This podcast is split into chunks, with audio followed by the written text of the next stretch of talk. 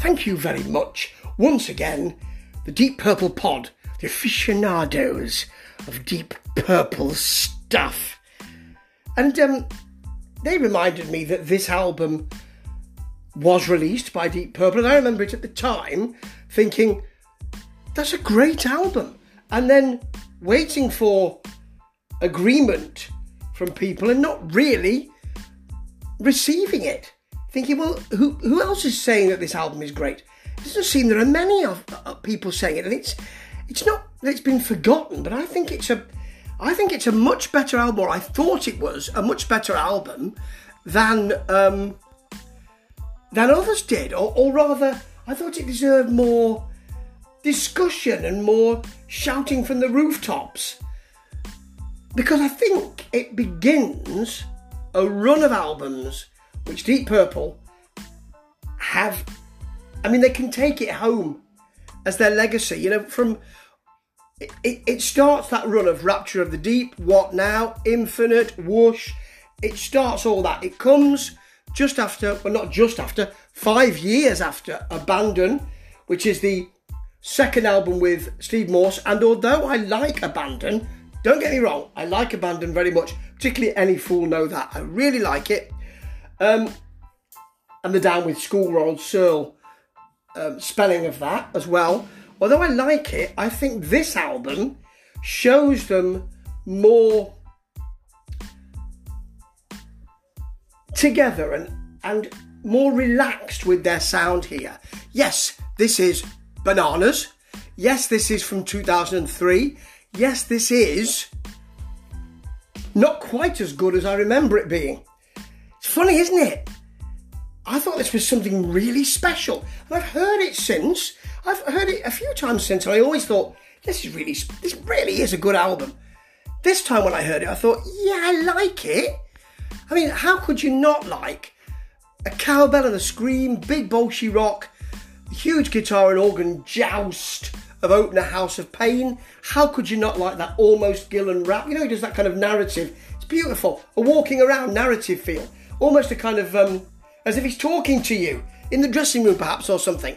That's what you get with the sun goes down with that, uh, an almost a big, almost Iommi type riff, actually. Then there's the wonderful razzle dazzle. How could you not like a sweet piano solo, a very easy to like, fun, smooth, mature rock feel, matured for your pleasure? And how could you also, how could you curl your lip and I've got your number, which has a jazzy opening, it's got a bluesy meander, they do that so well.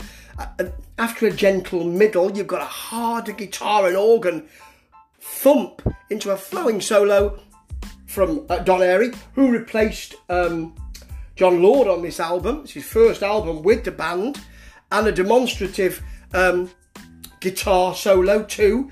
They really work well together, Morse and Airey here. Not that, I mean, that continues the great work that Steve Morse did with Jon Lord, of course.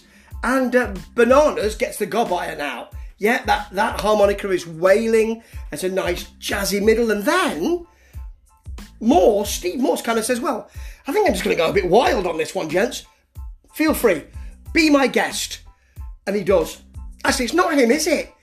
It's Don Airey. It's Don Airey saying, I think I'm going to do a bit of this. And maybe Steve Morse said, Go on, Don, have a go. And he does. He really shows us why he's perfect for this band as a replacement. Very much as a replacement. It's a great album, this. There are even horns on Haunted, and actually, it's the first track from Deep Purple that hasn't got background vocals by Ian Gillan, because Beth Hart's on this. It is beautiful. It's got a questing solo from Steve Morse, and it's got those horns, and it's got a real um, sort of accusation. Haunted, is that what you wanted? It, it's a but but the feeling of it is really sweet, and it's almost as if it's a pleading. I'm doing this for you. I feel this way. Is that what you wanted? Because I want you to feel happy, and the whole album feels like that. We're relaxed, so should you be. It's not quite as brilliant as I remember but it's really, really good. And at this point, perhaps that's what we needed with Deep Purple.